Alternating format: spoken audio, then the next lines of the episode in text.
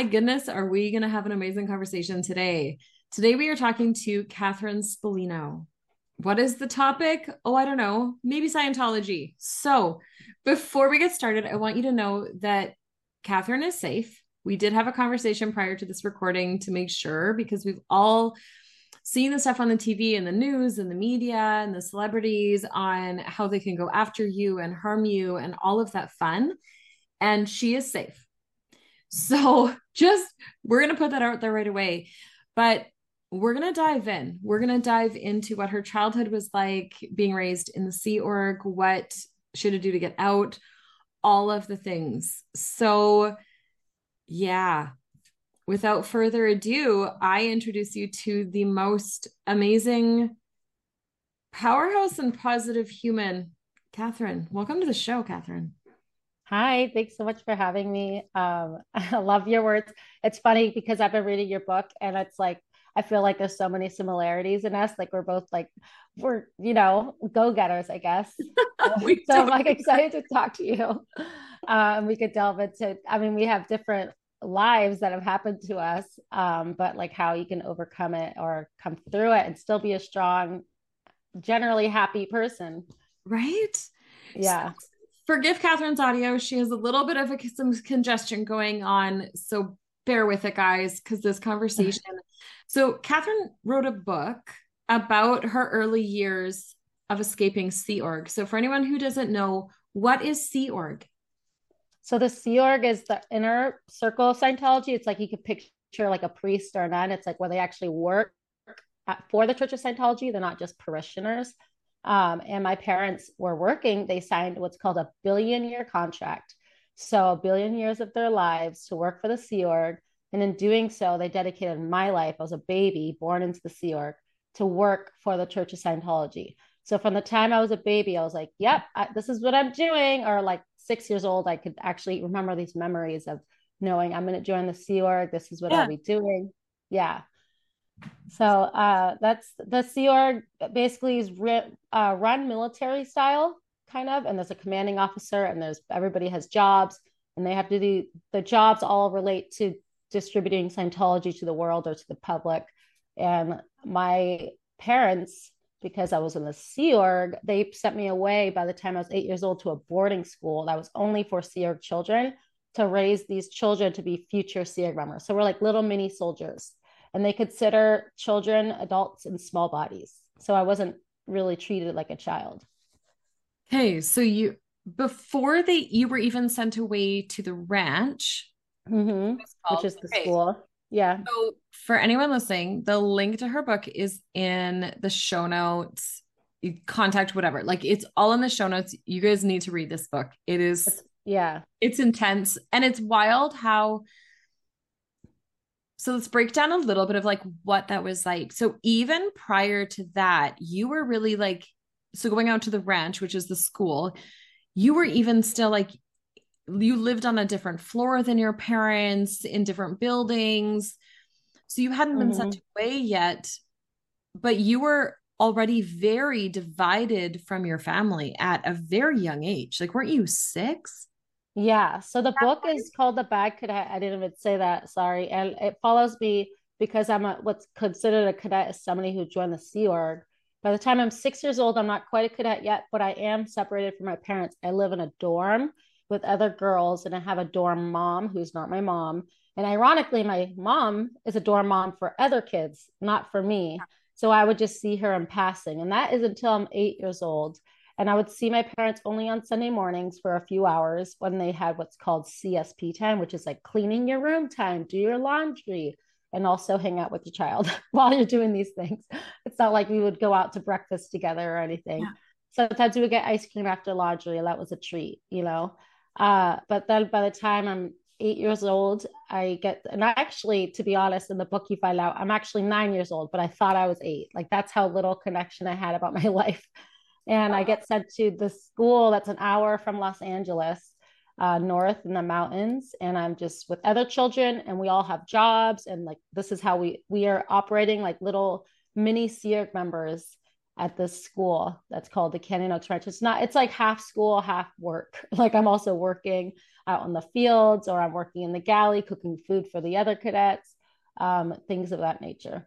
Oh, it was like a full job. Like you're gone away from your family. And one of the things that one of the statements you made at one point in the book was talking about how like you just like craved this like even seeing your mom across the room and having that acknowledgement of like even hoping like to catch her eye and you like mm-hmm. lived for that you lived for those moments but then when you go out to the ranch you also got paid and you mm-hmm. found out that you no longer got a paycheck because you didn't even have like you didn't have any of the government ID saying that you had ever even been born. Mm-hmm. Your parents had never gotten that. So you then worked forever, you know, with no money. Like you had no money, yet expected to act like an adult. Mm-hmm. And, you know, not having underwear or shoes or any of those things, and nobody really caring. Yeah. As an adult, I look back, I'm like, how is nobody like, you know, hey, here's some shoes for you. Hey, let me get you this. Hey, you're not getting paid. So instead, we'll provide you with this. But instead, I was just like left to my own devices. And in my journals, which I used to write my book, you, you could see this like shame I have for myself. Or I'm like embarrassed, but I have to act like I don't care that I don't have shoes and that I don't, I can't afford to buy underwear. Like i feel like it's my responsibility. I don't feel like it's anybody's else's even though i was 9 10 11 years old. And it's it's very strange to look back on um for sure. Well and especially now that you're a parent right? Like mm-hmm. now you're out of it and you're a parent that must be just wild to look at and look at your own children and think how? How did that come to be? Mm-hmm. so when let's backtrack a ways. Yeah. Right yes. when did your parents join scientology they were my mom was like um I would say early 30s and my dad a little bit older than that and they met in New York City and then my mom started so she ran into somebody on the subway who she'd gone to high school with who was into Scientology and they're like this is amazing you got to check it out and my mom grew up in a very Pentecostal household super strict she had to wear like long skirts. I find this all out later when I'm in my 20s but I yeah. to because I wanted to understand why she found Scientology. And she was so restricted and she said when she found scientology she felt like it that one of the things scientology says is uh freedom or like knowing yourself or freedom of truth. It's just like what they like tell you all the time like you know what you know. It's all about empowerment. And then later on you find out that that's not really the case but for her she felt like that was like her salvation in a way like this she could finally find independence and my dad, I actually don't know. He he was. I'm not as close to my to my dad, so I just tended to not have these conversations. Um, your dad but, was gone, like literally across the yeah. tree from you. The majority of your childhood, he was in Florida and you were in California. Yeah, and so at least I got to see my mom like a lot till I was like eight, like or a lot as in, in passing. And then um, I do know from talking with her also in my 20s that she did nurse me for the first 12 weeks. So I think that like skin to skin care probably also really bonded us because I have uh, still to this day a lot of love for my mom. Mm-hmm. Um, yeah. And we could talk about what's happening with my parents currently if you want to, or we could come to that later. But oh, we'll come back to that. Yeah. So growing up as a cadet, you're this little army girl, right? Your yeah. rebelliousness right it started to show up it mm-hmm. started to show up fairly young from the anger the outbursts the randomly running away one day mm-hmm. and somebody's bringing you back at what age so i'm about two-thirds of the way through your book yeah at what age did you start to go hey wait a sec this isn't okay mm-hmm. like how did uh, you come to that yeah, I was an avid reader and I would read all the time and and I would be like, "Wait, they don't have to go work in the fields or they they get to see their parents every day." Like these comparisons like oh, I read Sweet Valley High or even Goosebumps or you know, all of them have a backdrop of a family.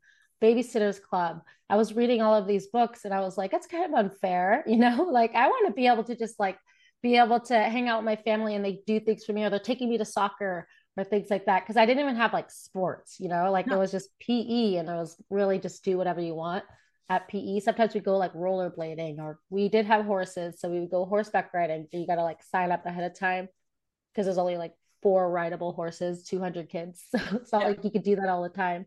Um, so it was very these these little like moments when I would be reading, I'm like, oh, that looks more fun, or that I kind of want to do that. But then I also have this big goal because what I'm taught from the time of a child is like I like uh, L. Ron Hubbard, who's the creative creator of Scientology, and he's telling me all the time and everything I'm reading and everything I'm hearing from the grown-ups around me that we're saving the world.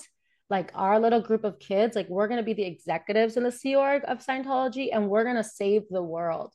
So it's like, I'm like, oh, bummer. Like, I can't do these fun things that people do in books because, you know, I got to save the world.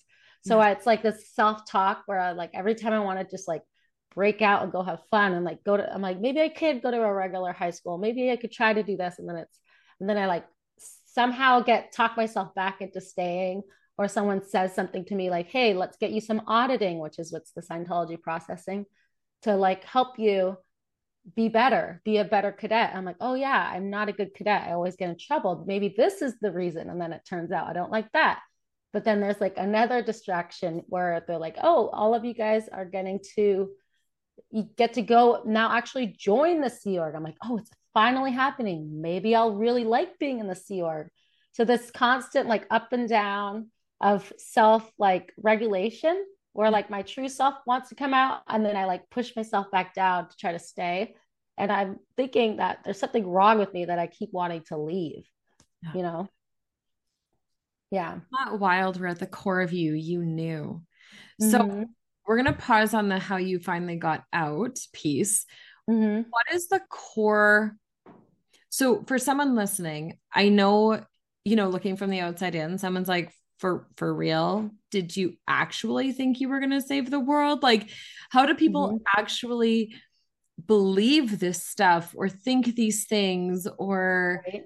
like buy into that right yeah. like how have you been so conditioned to buy into that to not know that it's wrong or not know that it's not okay to have someone take your kids away or not know that right like mm-hmm. even behavior of the leaders to the children at the ranch was not appropriate. It wasn't okay. It wasn't good behavior. Do you know what I mean? Like, yeah. What are the core beliefs of Scientology? Where did it show up? When did it show up? Like some of that so people can understand that mm-hmm. more and what the conditioning process even looks like. Yeah. So with, from the time I'm like a baby, I, it's like I, I've been always going like once a week to this place called the L. Ron Hubbard Life Exhibition, and it's in Hollywood Boulevard. You could check it out. And it's just this like big ex- exhibition about the man who invented Scientology. So from the time I'm a baby, I think of this man like as a god. They don't call him that, but yeah. he's done so many things. He's incredible. So everything he says is true no matter what. You can never invalidate what he says. If you do, there's something you don't understand. So that's like a really core part of me from the time I'm a child. Like this person knows everything and can say like make the world a better place is like always what their their goal is. And then for my parents, I don't see them, but in my mind, I'm like, oh, because they're trying to save the world. Like my dad was an OT3 supervisor. In OT3, there's like all these levels that Scientology has, and OT3 is like on the top level. So mm-hmm. I know he's teaching like amazing things. Now, it turns out OT3 is about when the aliens get introduced in Scientology's doctrine, but you don't know this when you're like really little. So, when I was little, I don't know anything about aliens. Most people I knew in Scientology, even growing up when we were like late teens, yeah. don't know anything about the aliens because it's top secret. So, when that stuff like the South Park um, TV show comes out where they're like making fun of the aliens, we're like, they just made that up. Like, that's not at all part of Scientology. And I didn't know it was. Like that's we are only being told certain information from the time we're a young age, and that that what the technology we have that. Ron Hubbard invented about it's like a lot of self-help stuff at the beginning, which do make sense, like communication and how to um, what to do if you do something wrong, how to fix your like make up amends, things like that are basic common life things that he wrote out. But then it so you believe all this stuff, but then on top of it, they begin to layer on the counseling and the auditing and all that indoctrination begins to follow. Yeah. So even though you're like, how could my parents just send me away from the from the time they first begin, it's just like basic level learning of Scientology. But as they get more into it, they're more and more like told, like, this is the salvation rate, right, of Earth. And you've lived, they believe in reincarnation, you lived so many lives. Like, can you dedicate all of your lives to save Earth now? Like, it's such a big, like, thing to be a part of, to be proud of, and then like dedicate your own child to it as well, thinking, to my mom and think she thinks I'm getting sent to a safe space. She grew up in the poor area of New York City, so she knows I'm not gonna be around gangs, around drugs, and she knows I'll be growing up in Scientology, which is like the most amazing to her technology. And yeah. she never got to the like to the OT3 stuff. Like to this day, she still doesn't know about the aliens. You know? So it's like it's wow. it's wild that you would be like, but why don't they progress up the bridge to know that stuff? It's like they they they kind of just stay in this like lower level part of Scientology, and then they're just enforcing getting other people to Scientology, and then some people get up to those higher levels, and then maybe they go, it's too late now. Like now I have to believe in aliens. I don't know, and there there must be something that happens. it's interesting. It's it's very calculated. Yeah, it's like what it feels like. like very intentional, incredibly intentional. Where it's like we're going to start with like one degree of this and then two degrees and three degrees mm-hmm. oh you're bought in enough we bet we could just like convince you of a little bit more and a little bit more and a little bit more and a little bit more mm-hmm. until you're fully believing in aliens and the, and to be clear like all these people in the Sea believe everything they're doing is a good thing like they don't there's not like somebody like even David Miscavige, the leader of Scientology, who's like a total whack job. Like if you read about all the stuff he does, he probably totally believes everything and probably has now skewed it in his mind where he's like the leader, like the L. Ron Hubbard of it, because L. Ron yeah. Hubbard died in the 80s. Um, and David Miscavige did a crazy coup and everything that the Org members don't really know about. But yeah, he believes that Scientology, pro- he probably actually truly believes that Scientology is like everyone's salvation. It's just he's doing it as a pyramid scheme where they're like raising all this money and all that money goes towards either lawyers to sue people who are attacking Scientology or for buying land. There's so many churches Scientologies around in every major city, almost in the world. It's wild. It's like they're the Catholic Church or something, like they're putting their money into that. Um, but like my parents think when they're doing their work, my mom was a letter registrar in the end, like toward like the last bit when I was in the Sea Org, and that's just writing letters to parishioners telling them to come. She just does that all day. Imagine that, just every day, seven days a week, writing letters. You barely get time off, but your brain is gonna just start being like on a like a loop, right? Yeah. Like if you like have nothing to challenge you or stimulate you, you're gonna just be like.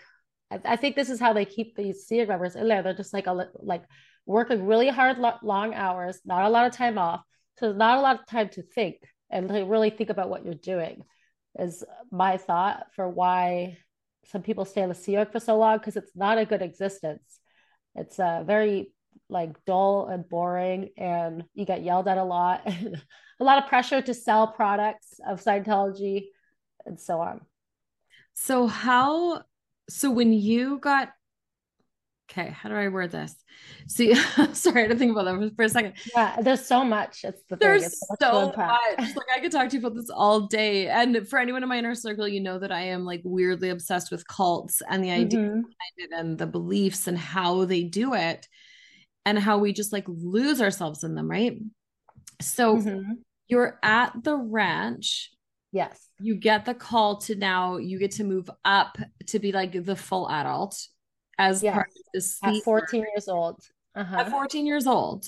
Yes. Right? like i've done certain qualifications called the a b and c cert which are low level eighth grade reading math and writing. Like i wrote an a long an essay that was like 100 words. I could do eighth grade math and i could do i think it was really like sixth grade math to be honest. And then the reading was like being vocabulary eighth grade vocabulary words. And that's enough. I'm ready to be an adult which is wild. And but also keep in mind like you're like everyone is working for them. They're barely paying you. Mm-hmm. Right. So like nobody has money. Nobody yeah. has money to even mm-hmm. think about doing anything. And you literally are like living in their properties, living in their spaces, being fed by them, everything.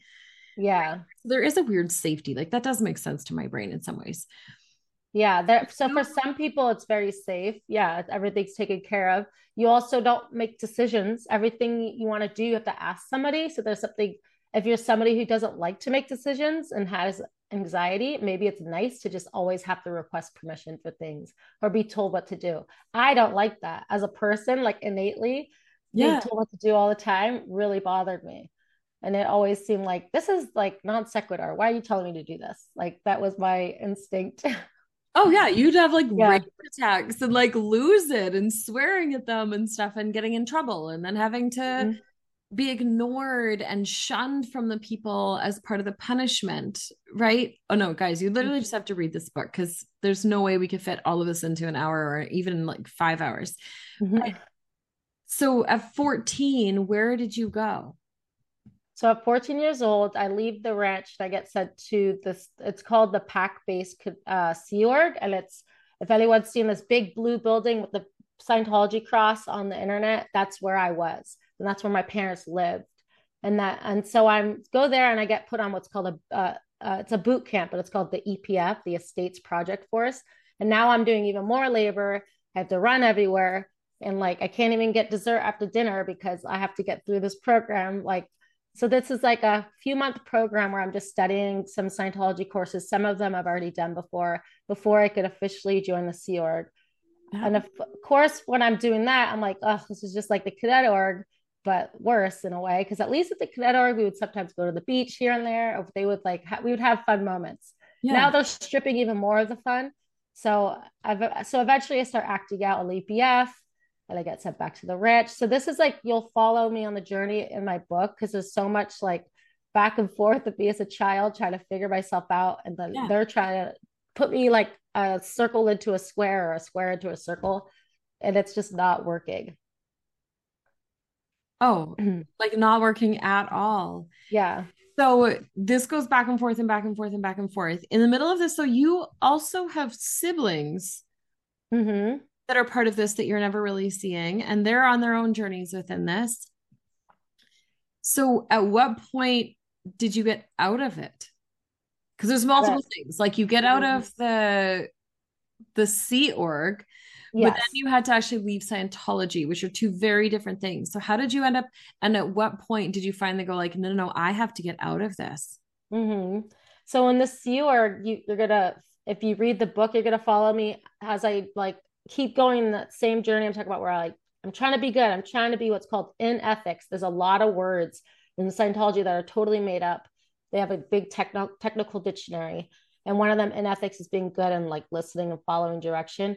Yeah. And I'm constantly being at ethics, then being in ethics. And it's um eventually I'm just like, I need to like, so I'm also told the outside world is really bad. Everybody does drugs, they're promiscuous like I've, I'm told like where we are is safe, where out there is bad. But eventually a part of me is going to win out where I just want to have fun, believe it or not. Like it's just like I need to go have a life. Like this is not a life here. Yeah. And uh, I have to figure out where am I going to stay? Who will I? Because my parents are in the Sea Org, but I barely know their extended family. So how is that going to work? Yeah. What will it be like? And I'm determined. Like I could do it. I won't be promiscuous. I won't take drugs. I could go have a life and still be a great Scientologist and donate all my money to Scientology. Like I literally thought that was a good thing to do is like to give away my money to Scientology. whatever then, it does, right? Right. And so when I'm in the real world, there, I experience this culture shock, which I actually, there's going to be a second book called The Bad Scientologist, where I'm trying to be a Scientologist in the real world.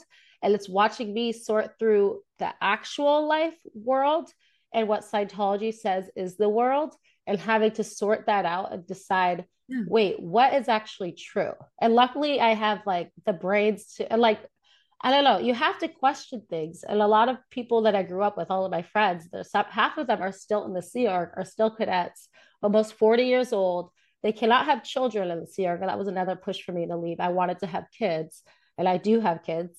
So I have three kids. Yay for me. I have a husband. I have a really happy life outside of it. So I got to find what I actually wanted, which was to go create a life for myself, be able to make my own choices and have a husband and children. But how do I get there? It's because I have perseverance, I'm curious, and I ask questions. And I don't just accept when people are like, this is the way it is. And I I actually had something happen though in the church where they made it even easier for me to leave because one of my brothers got really sick and um, they said they pull me into the church and they're like, "Hey, you need to come into the church." I'm like, "Oh yeah, I'm gonna come. You guys are gonna see how good I am. I'm only 20 years old."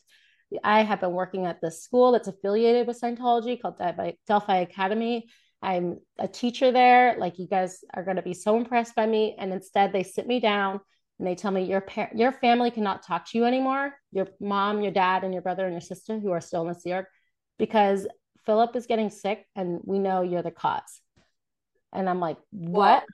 Yes, this literally happened because there's something called the PTS person, which is a potential trouble source, and a suppressive person. Mm-hmm. My brother was getting sick, so that's a trouble source. Who's suppressing him? It's got to be his sister who left the Sea Org. Even though I was doing nothing wrong, saying nothing negative about, I still was a Scientologist, and I believed in Scientology. I just wasn't really practicing it because I was having fun living my life. But at least I worked at a school that was doing Scientology studies and stuff. Yeah. So in my mind, I couldn't like it. Still doesn't make sense. They they screw themselves over just with their own high horse like just like horrible way of behaving where you just blame a random person for somebody being sick. Um, so then my parents can talk to you, me and my brother, and there was a few months of that. And meanwhile, I met my husband Ryan, boyfriend at the time, but he is not a Scientologist, and I was he was able to be like, hey, you're not your normal like happy go lucky self. Like, what is something going on? You could talk to me about it, and and having someone I could actually talk to and not worry about. So something else that happens in Scientology, I know there's so much to unwrap, is if you say something negative about Scientology, you will get written up, like Big Brother, like 1984, George L. Or- Orwell's novel. So I couldn't talk about what was going on with my parents and my brother couldn't see me anymore. I had to hold in this pain because I didn't want to get written up. I also felt like maybe I did do something wrong, even though I knew I didn't. Yeah. And my husband, boyfriend at the time, was just like, you could tell me I'll never be a Scientologist, nothing to do with your religion. Just personally, I'm a Christian. It's not yeah. for me. And I was like, oh, good. Like, I won't ruin his his chance for total freedom. and so I was able to talk to him and like unload everything and just hearing myself say everything out loud that my parents and my brother couldn't talk to me because Scientology was saying I was creating a sickness in my brother, cancer, yeah. was still actually, I still took a while, but saying it out helped me begin that process. And from there, I was able to observe other moments in Scientology that were not okay and how money hungry it is. And then I started to go on the internet because they tell you not to go on the internet because everything on the internet is false. Media is always wrong. So that's a sign for anybody who's in a cult. If every if that person or a group is telling you everybody else is wrong, they have the answer only, you're probably in a relationship or in a group that is trying to control what you're learning.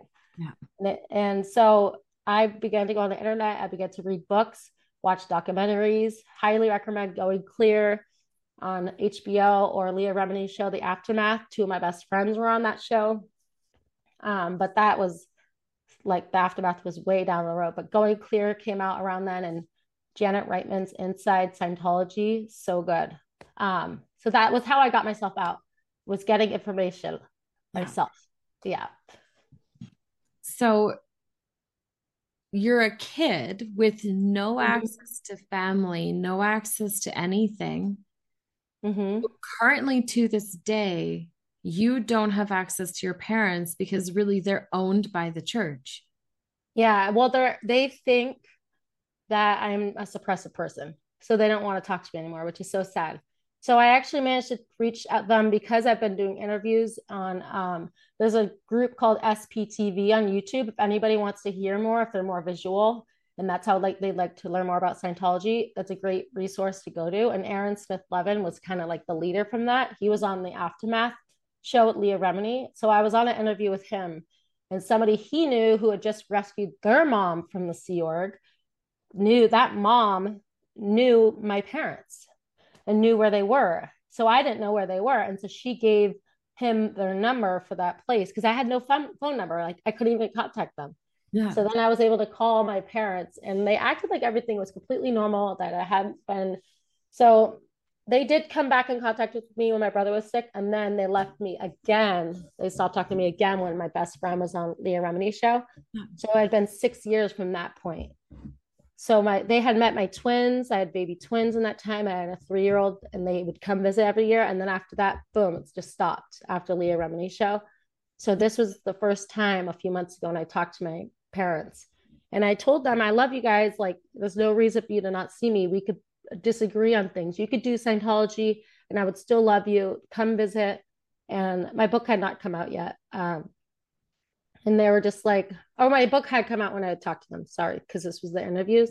And my mom's like, yeah, I just have to talk to my ethics officer. So, like, that's the control. Like, her brain's like, I can't just go see my daughter. Like, I have to make sure it's allowed. And then she said, Are you still seeing your friend Mariam, who's on the show, Mariam Francis? And I'm like, why does it matter? Like she's my best friend. Why would I cut her out? She's allowed to speak her truth. Yeah. Like please be my mom again, you know? And unfortunately, the next day, like I tried to call again, the phone line was disconnected. And now I can't get through to them. I'm like, oh my gosh, it's just it's just sad because like they're just they're in their 70s now. Like let them go, let them see their family. There's yeah. no reason to do this except for I'm evil, but you already said I was evil before I'd even done anything. Like now I have this book out. Now I'm speaking out on Scientology. Scientology is like asking me to do it, right? It's like I wasn't even going to do all this stuff, and then you take my parents away. You're like, and now watch me pay you back. yeah, like I was, I had this book burning, percolating for years since I was 20, 21 when I was coming out of Scientology, but I was like, I can't publish it because I don't want to lose my parents. I know they would take my parents from me. And this book is not an attack on Scientology, right? It's just about me growing up you just as you're reading it the reader knows what it's like what a child needs to grow up and you see that i don't have that but i don't have to tell the reader that so it's not an attack on scientology so i was still but still yeah i could not write this book because my parents i didn't want to lose them and then i lost them anyway because my best friend was on leah remini show and i knew about it and i didn't write a report about it and they were like you are on her side so you, we can no longer talk to you like that's just where they jump to. Yeah. Just yeah. just wild. Just a, like the deeper control the better. Yeah. And it's and it's sad because so many of my cadet friends that I grew up with have lost their parents over the dumbest, silliest things like that. Like one of my friends wrote, Wow, look at how many how much Scientology pays in ads for the Super Bowl. Interesting. And again, it's like totally like doesn't really say like is this good or bad, you know? And like so many people, Scientologist friends, like unfriended her and were like, I can't believe you wrote that about the Sea Org. And like her parents stopped talking to her because her sister had said, I'm not a Scientologist anymore. Don't involve me in it anymore. And then because her sister did that, they also disconnected from her. And it's like they're two separate people. Like yeah. this is like this family, they Scientology is making family not important. They're saying the church, they're, they're not even a church, they don't even believe in God. But they are saying that they are more important than your own family because you've lived so many lives. You've had so many families in the past.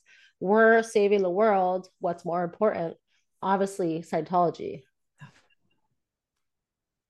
So, from what, so Leah Remini came out about it. She had mm-hmm. her whole show and she's talked very loud about how, like, mm-hmm. they have tried to run her off the road. She was a cadet too, by the way, in Florida. Really? yeah so but yeah it's it's yeah you could keep going with what you're saying. No but she, like they've done everything in their power like from mm-hmm. like her career her finances like mm-hmm. they have done everything in their power to destroy her. Yeah. And it's almost like the more they try the louder she gets. Yeah i know. It's amazing. Right? Which is incredible. Mm-hmm. for someone watching from the outside i remember the first time you know, you heard about random things around, you know, Tom Cruise and his wedding, mm-hmm. and then like not talking to his daughter after and mm-hmm. his ex wives and not having access to his kids or him ignoring and walking away from his kids. And mm-hmm. you hear all these things and you think, yeah, but it can't actually be that bad. It's just celebrities and it's just gossip and it's just, you know, some random tabloid. Yeah. What that I was gonna say, like, is it actually that bad?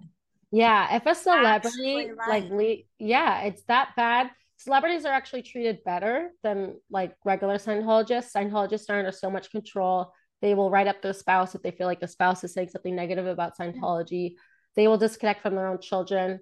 Um, it's really hard for them to turn against a celebrity because celebrities give them a lot of PR, good PR, right? Good public relations. Yeah. Um, so when, yeah, and the money and everything.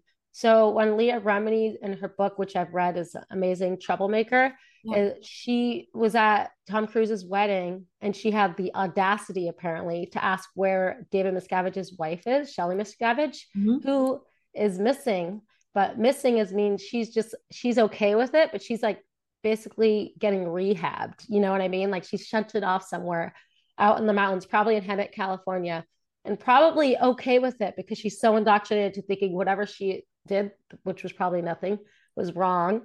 Yeah. And so she's just doing like menial labor for the rest of her life, right? But Leah Remini doesn't know all this. She's just like, where did Shelly Miscavige go? And she's like, where is she? And somebody in the church yelled at her for even having the audacity to ask her that at a celebrity wedding. And then they had her pay for counseling hundreds of thousands of dollars to fix what she did, to fix her brain, because like, why would you think you could ask a question like that? And um, eventually she was just like, this is baloney. Like, I am paying all this money and you guys still aren't even answering my question.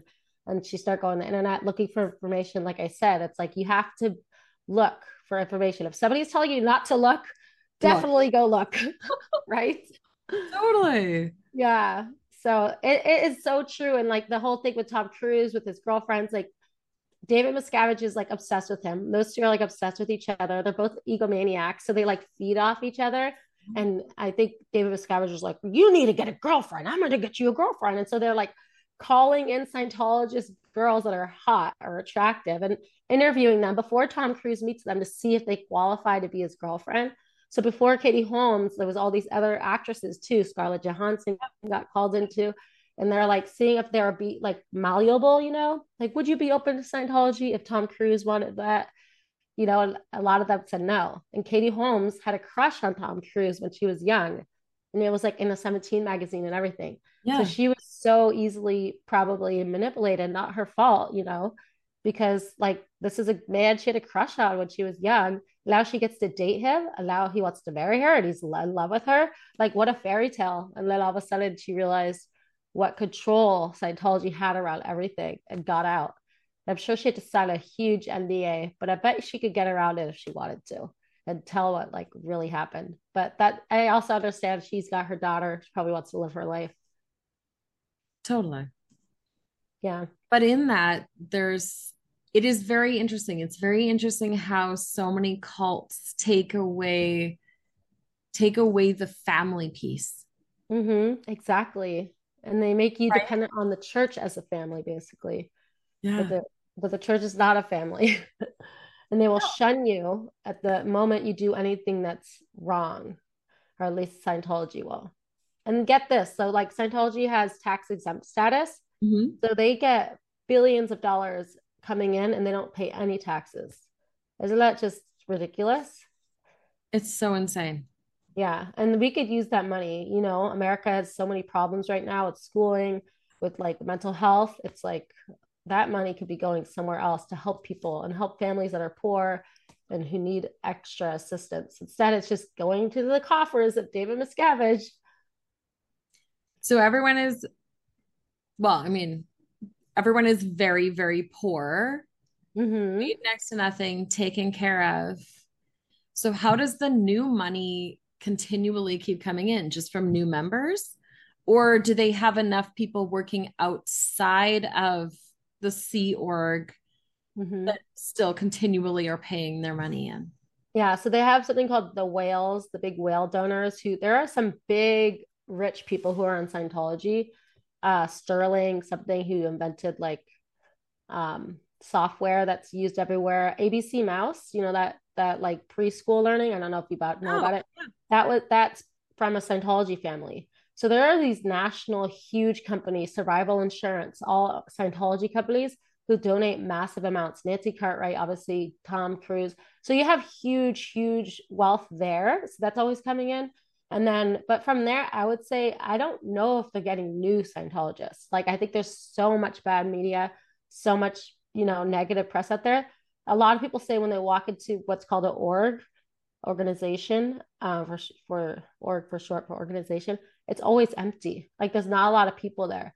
So I think it's just like slowly shrinking, but they have all this money from like, you know, the past 50 years that it's still able to survive but I don't, I like, I think it's just slowly going to start downsizing, but I don't know. We'll have to see.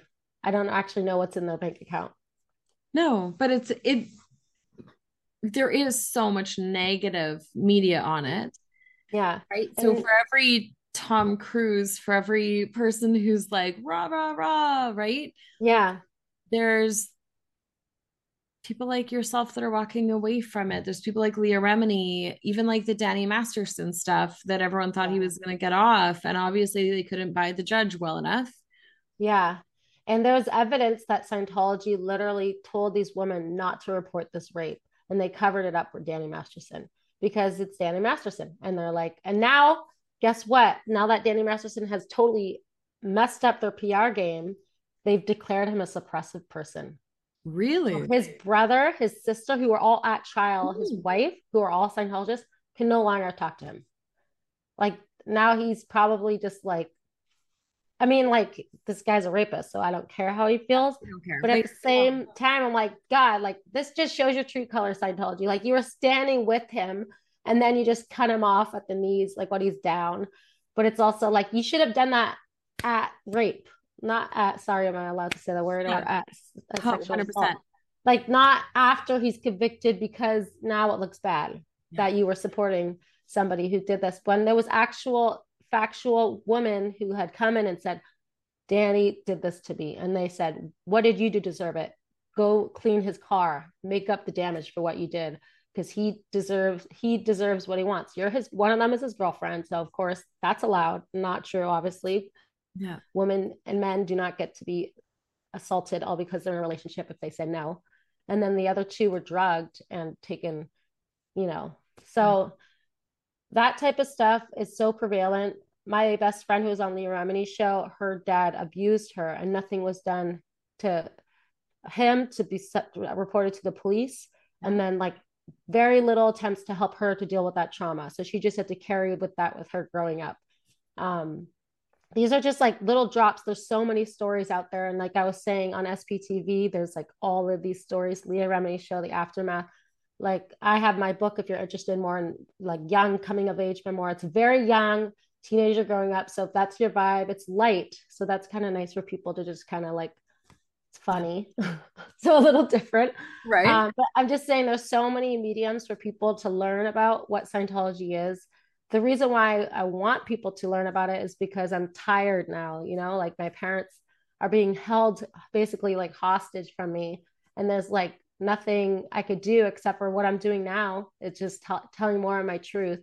And then hopefully maybe they'll be like, you know, these old people, maybe they do have choices. Because right now, the old people are not just like put in a nice retirement home. They're like put in a crappy apartment, shoved together, communal showers, having to do cleaning stations you know, and not possibly not getting good medical care, most likely not getting good med- medical care.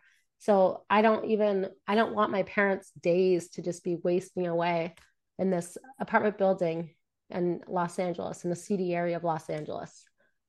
Um, Which is so devastating. And it's so hard that you can't, I mean, it's it's so hard to convince a senior citizen on a good day to change their opinion on something. Yes. Never mind when they've already been when they've spent their entire lives being indoctrinated to convince yeah. them that what they're doing is not okay or not right or they need to walk away or whatever. What about your siblings? Are they still actively involved? Luckily, my brother Jason is here in Minneapolis with me and we see each other occasionally um, he tried to see my parents when he was just in Los Angeles, and he was literally told no. And he he doesn't know where they are, so he just said delete. Like he went to the church. He's like, ah, I want to see my parents. They're like, no, your sister's been declared a suppressive. Me. Yeah. And he's like, well, I'm not declared. I barely see my sister. And they're like, no, you can't see them. You have to do what's called conditions, which is like when you make up the damage for what you did because he mm-hmm. left the Sea Org when he was 17 years old. So he's bad for doing that, supposedly. Yeah. So he he's like, Oh, I did my conditions when I was 20. I never heard back. And they're like, he's like, So could I see them? I have to fly back to Minnesota tomorrow. And they're like, No. And he just didn't know what to do. So he just he left. But it's like my and my brother is more chill than me. I think if I was there, I'd been like, I'm calling the cops, you know? yeah. And I'm getting, I'm figuring things out. I'm like trying to decide what my next steps are. Will I file for elderly abuse? I need to make sure they're actually doing okay. Um, yeah. So I'll, I'm going to, those are all steps I'm trying to figure out. I'm hoping that if these people in Scientology, they have what's called OSA, it's an organization, and they literally the people who sue you, who set, send private eyes to like go like go through your garbage or like harass you, follow you I have luckily have not gotten any harassment. I live in Minnesota, so it's further away from everything. But also there have been so many people coming out on YouTube speaking out that I feel like I've like kind of enveloped in like a little blanket of people. like a yeah. like there's so many of us now. That in numbers at this point. Yes, I think so.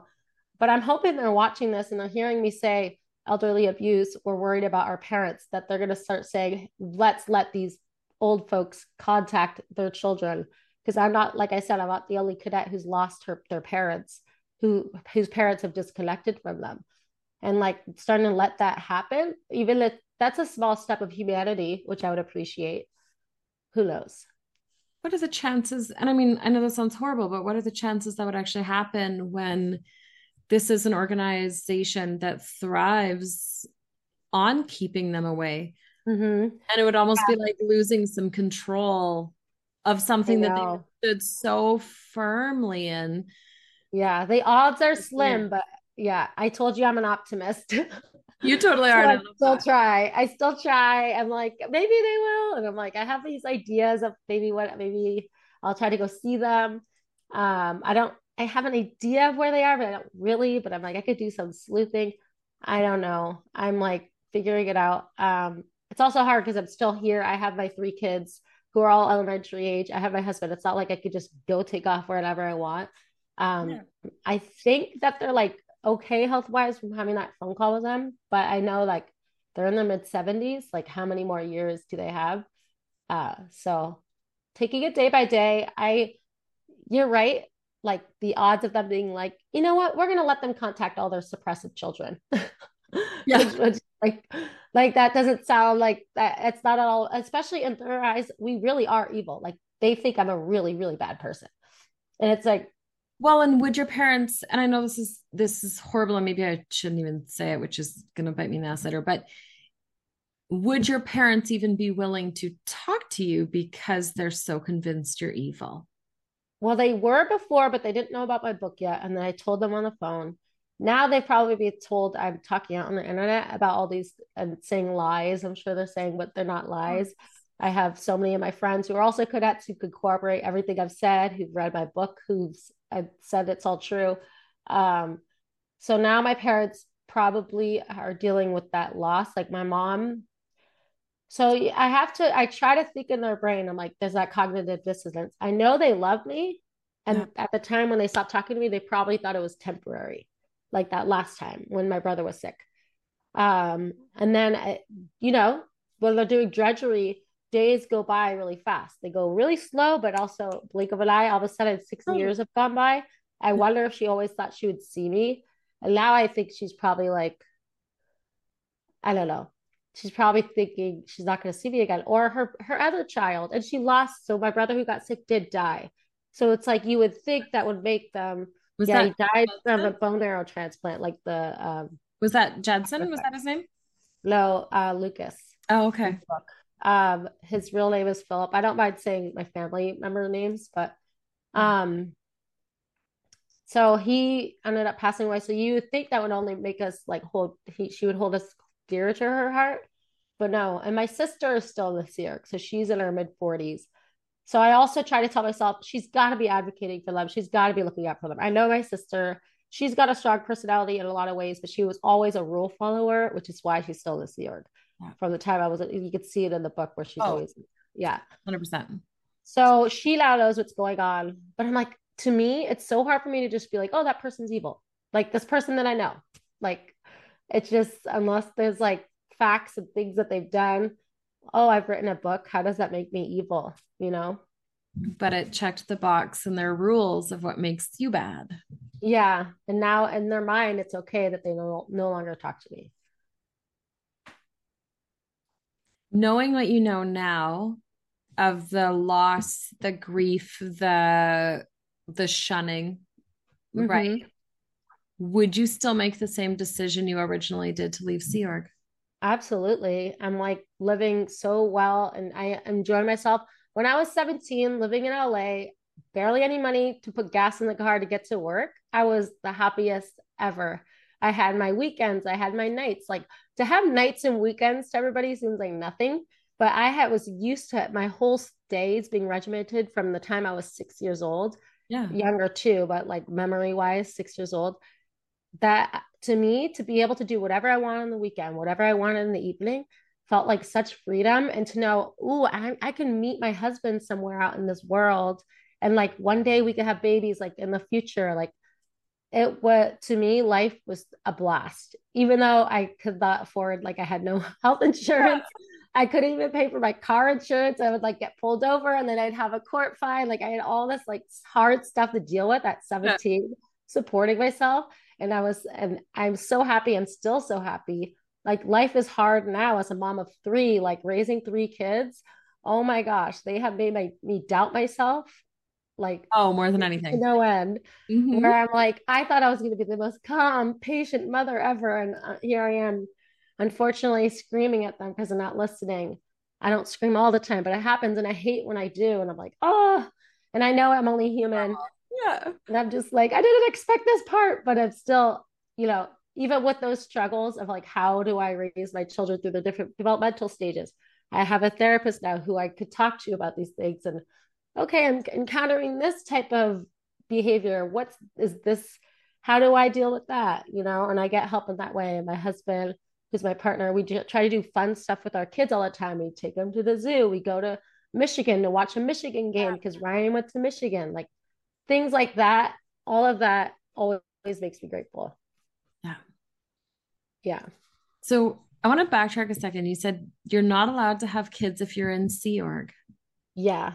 So in 1985, they passed, or like it was 1986. I was born in 1985, like a policy letter saying that basically children are a distraction and stop having them. So there is a high amount of abortions in the Sea Org because you know, if you get pregnant, you would have to leave and they don't want you to leave. So they convince you that it's better to stay. And remember, they've had babies many lives, you know. Yeah.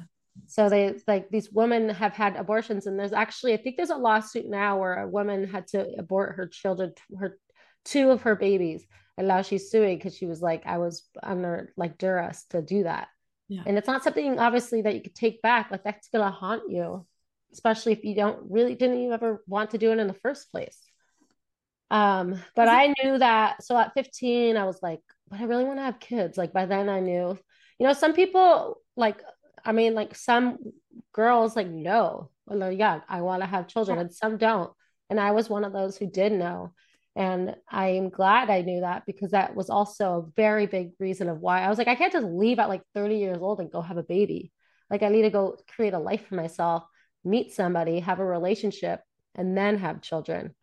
Um, but like my sister, I'm like, she's like in her mid 40s. I'm like, oh, that's like, I mean, she could probably still have a baby if she wanted, but I don't think she cares. Like to her, it's not important, you know? She's following, she's saving the planet.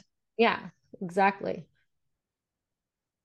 So that seems like such a funny rule to me. So, what were their rules on relationships or marriage or any of those things?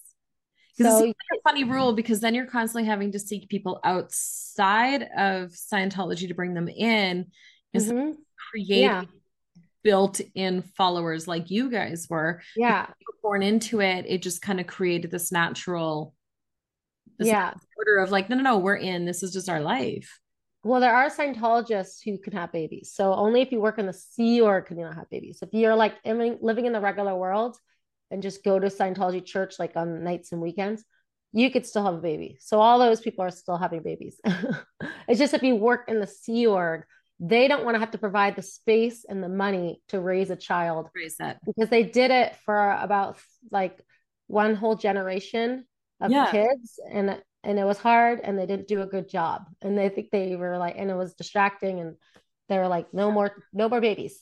Um so but yeah, regardless, like, because another thing that's happening is like, you know, parents are disconnecting from their adult children, like who are Scientologists, like regular Scientologist families. So that's still happening. So then those people are definitely not sending their kids to, to the church too. So all this disconnection they're doing is just creating more and more cracks in this organization of theirs. Like my best friend who was in my wedding, who disconnected me also because Miriam was on the show, like we were she was in my book actually so she'd be my second book and we'll talk about that whole story of how she turned on me and turned made my parents lose i lost my parents basically not because of her but because of the church's yeah. pressure on her and she reported me for knowing about miriam being on leah remini's show she has lost me and like many other of her cadet friends and yet is still marching along like i'm still a scientologist it's still the right thing to do blindly you know because she won't look at any news. Like if I would bring up something to her, like when I remember when Danny Masterson's thing came out, I'm like, hey, did you hear about Danny Masterson? Um, she's like, what? I'm like, yeah, he was accused of rape. And she was like, no, I didn't know. Cause they like put on blinders. I'm like, how do you not know it's on headlines? Like they literally can like wipe their own brain. And like I'll have conversations about stuff in Scientology that I didn't like. Like Howard Hubbard is super homophobic and he has writings about it. And then I'll be like, it's so crazy that our good friend is in this famous band, but she's a lesbian and Scientology supports her. I'm like, isn't that like contradictory? She's like, why would it be contradictory? I'm like, because remember, like it says this about gay people. And she was like, no, I don't remember that. I'm like, whoa. Like she just like erases parts that they tell her to erase to make it right in her brain. It's that's how much like crazy brain control they have. Yeah because they do it themselves. They like they self-regulate themselves. Or like if they think a bad thought, they're like, I should go report that in session so I could get that fixed. Oh, that part of it blew my mind. Like mm-hmm. the moment where your brother had done something and he told you in the hallway outside what is it, Mr. Hammond? Was that his name? His office? Yeah. Yeah. And just because he told you, you got in trouble because you knew. Yeah. Yeah. Because you get an accessory like, to the crime right it made you an accessory and it's like you were literally outside his office when he told you like how did that oh. The whole time i'm like this doesn't make sense as i'm reading it. Yeah. So one thought one question is how do they determine like how is it determined who's in the sea org and who's not? So the people who went into the Sea Org from our school were just cadet children, like our parents were in the Sea Org and that was our purpose. But like regular Scientology kids, there a lot of them are going to Scientology schools called Delphi Academy that don't call themselves Scientology schools. They're like um non what's the word when it's like no religion. It's supposed to be welcoming oh, to anybody. Denominational. Yes. Um but they use the study technology of. Ron Hubbard and they use other little things, little like pockets of Scientology in there, but they won't call it Scientology. So they used to be heavily recruited. So Sea Org members would go to the parking lot and I worked at the school and I would see them talking to these kids and I wanted to be like, don't go, you're living your best life. Because yeah. even though they're in a Scientology school, they did have a normal life. They had soccer team and they would have homework and they would get to hang out with their friends. And like if they get recruited, that's like at 14, 15, you're working it as an adult and there goes your childhood.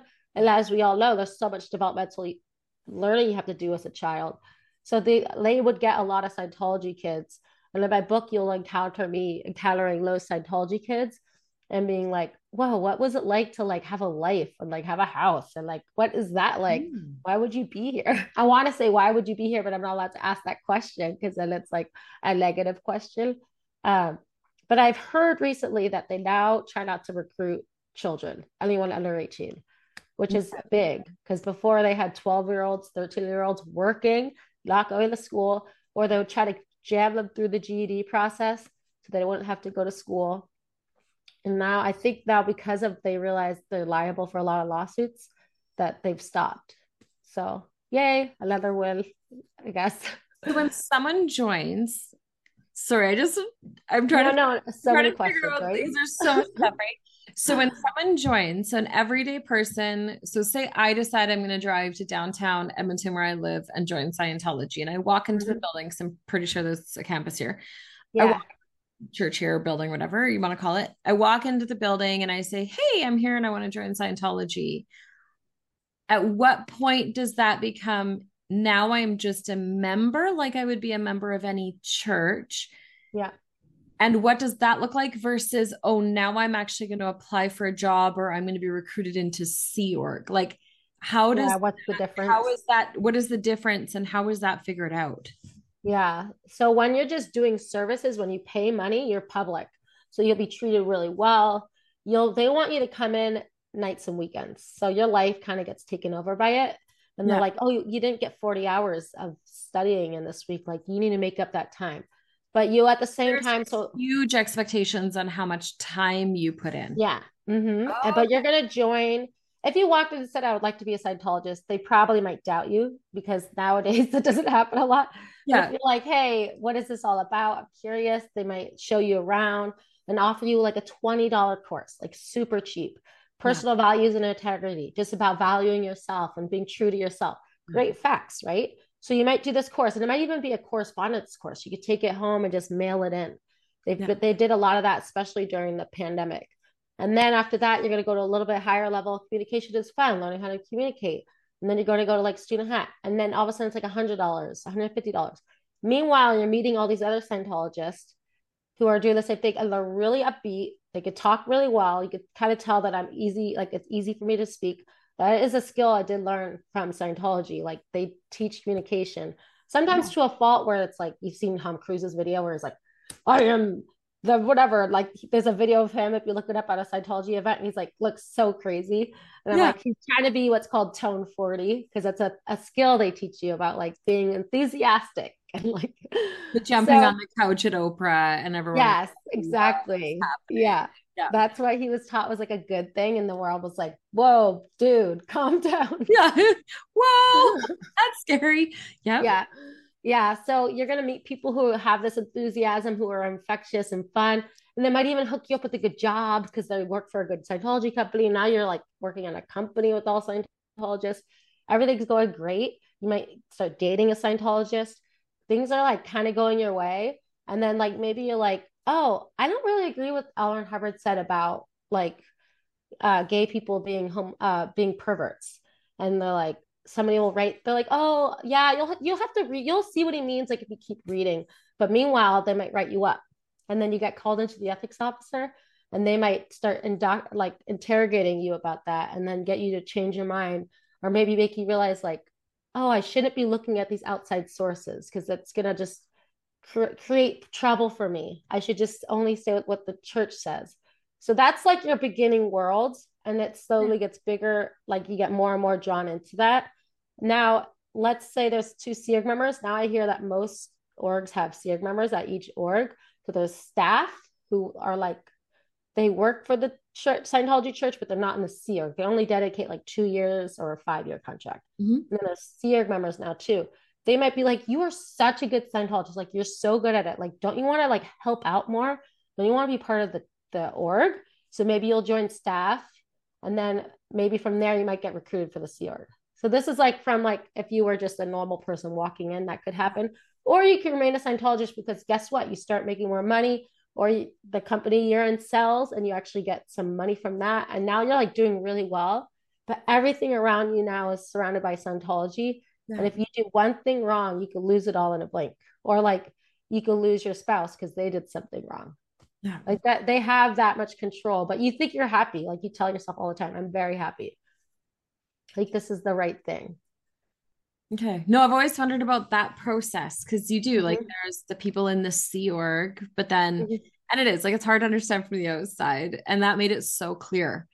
Yeah. And imagine like if you're kind of lost if you're like just out of college, you can't find a job, your friends are kind of flaky, and then you find Scientology, and these people are dedicated. They love you right away. You're welcomed right away. You have a social life, and they get you a job like at a good company. Yeah. Not saying that will always happen, but in LA, especially, there's so many big companies in LA. A lot of celebrities are Scientologists. So you could get into an acting workshop with like famous, like this this guy who's like a Scientologist who does a lot of acting workshops, and like, you know, like a lot of doors open for you too. Mm-hmm. And I think it's like that even with for people who join other like Christian groups, you know, like, oh, now I found my people. It's just how far are these groups going to try to control you? Some of them are really like control, and it is a great social group or a great Christian youth group that helps you. And gonna say, you know, yeah, it's like, yeah, yeah, I've also like, but I've been to churches and that are like, oh, this really is really controlling. Much. Yeah, exactly. Weirdly culty and controlling. Yeah, where they're trying to tell you what to do or who to hang out with or what to wear. Like, oh, that's not really helping you anymore. But if you join a group whether it's Christian or like a science group or whatever. And it's like, hey, we meet every Thursday and we talk about these things and see you next week. Yeah. It's like super casual. Or like we talk about this is our faith and this is what we believe. What do you think about this? Let's debate it. Like, let's have conversations. Those are all healthy ways to be in a group. Humans like social contact. Oh. But when you're doing it in a way where it's like restrictive, then mm-hmm. it's no longer healthy. And then when you're breaking up families and so on, creating problems or people are put, put using credit cards to pay for services because they feel that need because they have to keep being on service like that happens too in Scientology. Yeah. Um, so I hope that gives an idea of like somebody who's like not born in it, what it could be like for them, why they would want to join it. I don't think people are really joining nowadays because of that bad press. No. But if they did, maybe they could do a lot of self talk of staying in it because of that relationship they could form right away with all these other Scientologists where it's like a group, a new group. Yeah. Well, and I could see them like rebranding it. Yeah, maybe they will. Or they'll be like, oh no, it was only over there. Right? Just to make it something different, or we knew had no idea, or we knew nothing about that, or yeah. I, I wonder if they'll do that, a rebrand. That's interesting. I don't know because everything that L. Ron Hubbard says is like um you cannot change it. So mm. that's the thing. Like you can't really reprint it. Although they change it all the time. They're reprinting books all the time and editing it. And they've taken out some of the homophobic comments he said. So mm-hmm. they do change it. So it's possible they could rebrand. If they're already doing these little changes. Yeah. We'll see it'll what be, they do. It'll be interesting to watch. Mm-hmm. It'll be very well, interesting to watch to see where this all goes down. Mm-hmm. And also it's so sad. Right? Yeah. Like day, it's just incredibly sad that people are being treated the way they are and being so mm-hmm. sucked into it. So the money piece of it, right? Because you said there's like billions of dollars coming in. If you Google anything about even like the properties that they own and all of that end of it. So is it just through like the little courses that they are getting money constantly or is it like a lot of cults where it's like no you literally like almost sign over your paycheck to us yeah it's like other cults where they're like you're you're not required to sign over your paycheck but once you get past those little courses if you wanted to get counseling auditing it's called auditing not counseling yeah. where you sit and they have like an e-meter which is like a tr- lie detector but they wouldn't call it that mm-hmm. and they process like your trauma yeah. um and then they even go past life they tell you you can go past life and all that stuff that costs a lot of money. If you wanted 12 hours, it's like five grand yeah. of that. So if you're doing a lot of those, that's a lot of money coming in. And then on top of it, they ask you to be an International Association of Scientologists member, which is a fee. It's like $200 a year. But then on top of that, you could be a donor, high level donor, and pay more money and you could get like a trophy, you know, like that big fundraising thing. So they'll raise money. Oh, that's another thing. All these lands they're buying, all these yeah. house, uh, organizations, that is done by fundraising. The church doesn't even buy them. So like wealthy people are paying for those buildings. So wow. it's yeah. It's all it's like a lot of money being funneled from rich families or, or rich Scientologists, and then little bits of money, and then also they run up people's credit cards too. There's like a whole scam. You could look it up, the Chase Wave about Scientology, where they were literally taking out multiple lines of credit on people and people didn't even know, like Scientologists themselves. Oh my goodness. Weren't even aware that registrars were doing that. And the registrar's like, no, we thought you really wanted to do this course. Like, because these registrars who are signing them up for courses are under all this pressure to have their stats up every week. You got to get your stats up. And they have pressure, sell, sell, sell, sell. And then they start to do illegal things like that. Yeah, to get their numbers. Mm-hmm. So I was just doing some quick mm-hmm. Googling. Mm-hmm And this was quite a while ago, um, just on history.com. And it says that there's more than 11,000 churches. And at that point, they were welcoming more than 4.4 million new people a year. But it also, quite a few different websites are saying that there's, it's estimated that there's under 40,000 worldwide at this point of Scientologists. So it's yeah. gotten less. Yeah, it's the numbers are definitely dropping. So there it sounds like it's dropping quite rapidly. Yeah. Yeah. So I'm like, yeah, I wonder, I don't know what's gonna happen. Like you, my eyes are trained on it. I'm like, what's gonna happen here? Like I also want to know like what's gonna happen to my my former best friend? Like when is she gonna wake up? Or will she ever like I just I'm like, this is gonna be interesting. These next 10 years or so because Leah Remini's lawsuit, she filed a lawsuit about all the the defamation, everything that's been happening oh, with her. Okay. Yeah, she just did it, which is amazing. If she she has so much evidence of the attacking that Scientology has done against yeah. her and her character. If that could get passed, or like she wins that lawsuit and she gets paid, how many other people can then sue the church? Like it opens up the door, oh. and that's like money bleeding wide open. Yeah. Yeah. And there's another, there's a trafficking one for work trafficking where 16 year olds were working on the, what they have a big cruise ship and we're like working there. They wanted to leave and they couldn't leave. That's another lawsuit. There's another lawsuit for a woman who was coerced into getting married and felt like she was abused. Like there's like all these lawsuits starting to come into fruition. Now with Danny Masterson's actually the evidence of the church being involved in covering up his rape, like it's gonna that's a fact now in law, you know, like where they can refer it's, to it, lawyers. I was going to say that is helps. a big deal. Yeah. So that's uh, like all of these things are really good things. I was scared to speak out because I literally at the time I there wasn't that many people speaking out. There was like maybe 10 Scientology books. But right when I started speaking out, all of these people randomly. I must have been like this random brain epiphany, started speaking out on SPTV and having YouTube channels and telling their stories. And I'm like, wow, like it's amazing. Like it's so cool that all of these people are all adding our voices. Because you can't cause all liars. Like everybody can't be a liar. Eventually, the church has to look inward. But the thing is, they have a despot at the top who won't listen. So it's not a democracy in this church so if one guy refuses to change, that whole church is going to stay the same. So like somehow David Miscavige either has to be kicked out, but how would that ever happen when yeah. none of the people around him can even have any thoughts that they have that are bad? They get like what's called sec checked, which is like a form of like confessionals, mm-hmm. like indoctrinated and then they even get thrown into like what's called the hole. I don't know if they still do that because it's been all over the internet. It's like a tiny, crappy trailer, and they're sleeping on the ground. These are the executives of Scientology being treated like that. How are they ever going to tell David Miscavige, hey, we need to make a change? Like, we can't cause all these families to be pulled apart. We can't keep asking for so much money from people. We can't keep suing all these people. Like, so that's the part where I'm like, how how will it happen? I don't know. But David Miscavige is like people are trying to serve him lawsuits and he's like trying to avoid lawsuits. If he ends up in jail somehow, that would be big deal.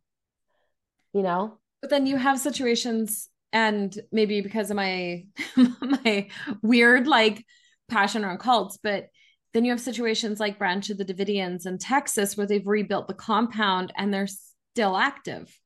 Oh my gosh, I didn't know that they did. Really? Oh yeah, That's I drove over and actually saw it. Like they still yeah. have signs, they've rebuilt. Like there's still people there. Like it's still an active. Yeah, and I'm sure there'll still be Scientologists or like practicing Scientology. Warren Jeffs, right? Like Warren Jeffs yeah.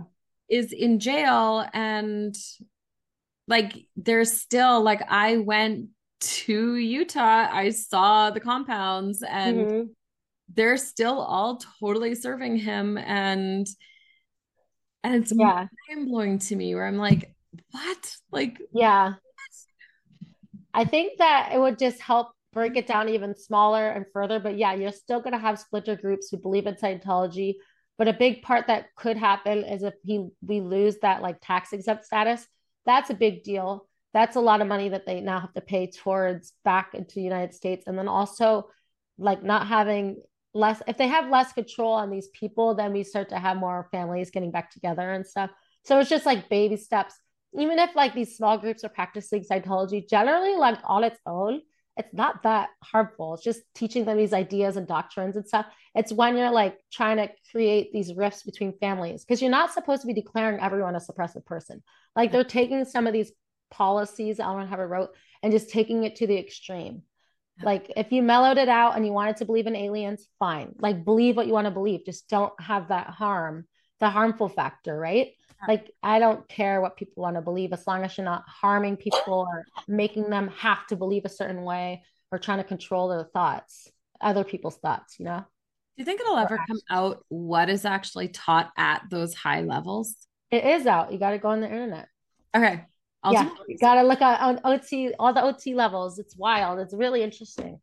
Really like insane stuff. I'm like, oh God, I'm so glad I, I didn't do any Scientology processing. So I didn't get any of that. So yay for me. right? Yeah. Oh my goodness. Katherine, thank you, thank you, thank you so much. I know we went way over our time for listeners. I mean, either you've already checked out because we went way longer than an hour, or also you're going, holy, can we ask more questions? Um, check the show notes. In there, we're going to have the link to Katherine's book. We're going to have we'll get some links to like some of these YouTube channels, some of these places that she talked about, some of the documentaries, things like that. So you guys can go do your own research and you guys can watch and listen and read and and know more about what's going on. But also, it's not just Scientology. Where in your life are you stuck in something toxic? Where in your life are you too afraid to step out? Where in your life have you lost all control over your own thoughts, your own ideas, your own everything? Because let's be honest, all of us have been indoctrinated from birth with beliefs about ourselves, with ideas about ourselves, with ideas on how life or family or things should go down. And it's not actually that different. Mm-hmm. You just haven't made billion dollar contracts. right. Right. So please, please, please check the show notes located at thetaylorway.ca to make sure that you have access to all of that. But also, if you're curious to dig into more, to see more, to know all of those things, Katherine, thank you so much for being here today and being so open to talk about this. Yeah, absolutely. And if anybody wants to know more, they could or talk to me or chat with me. I'm on Instagram at the Bad Cadet, and they could shoot me a DM. I do talk with people, and I'm happy to answer questions. Amazing. So again, we're gonna have all of this contact information mm-hmm. in the mm-hmm. show notes. So please go check them out. If you know anyone who might be curious about this or might be in a situation like this, please mm-hmm. forward this podcast to them so that they can have a little bit of information on it. And join us again in two weeks for another super cool topic. And tell your friends the more people that are learning, the less judgment, the more curiosity in this world, the better. So Thank you, thank you, thank you. And subscribe now on Apple, Spotify, or wherever you listen to your podcasts. See you guys later.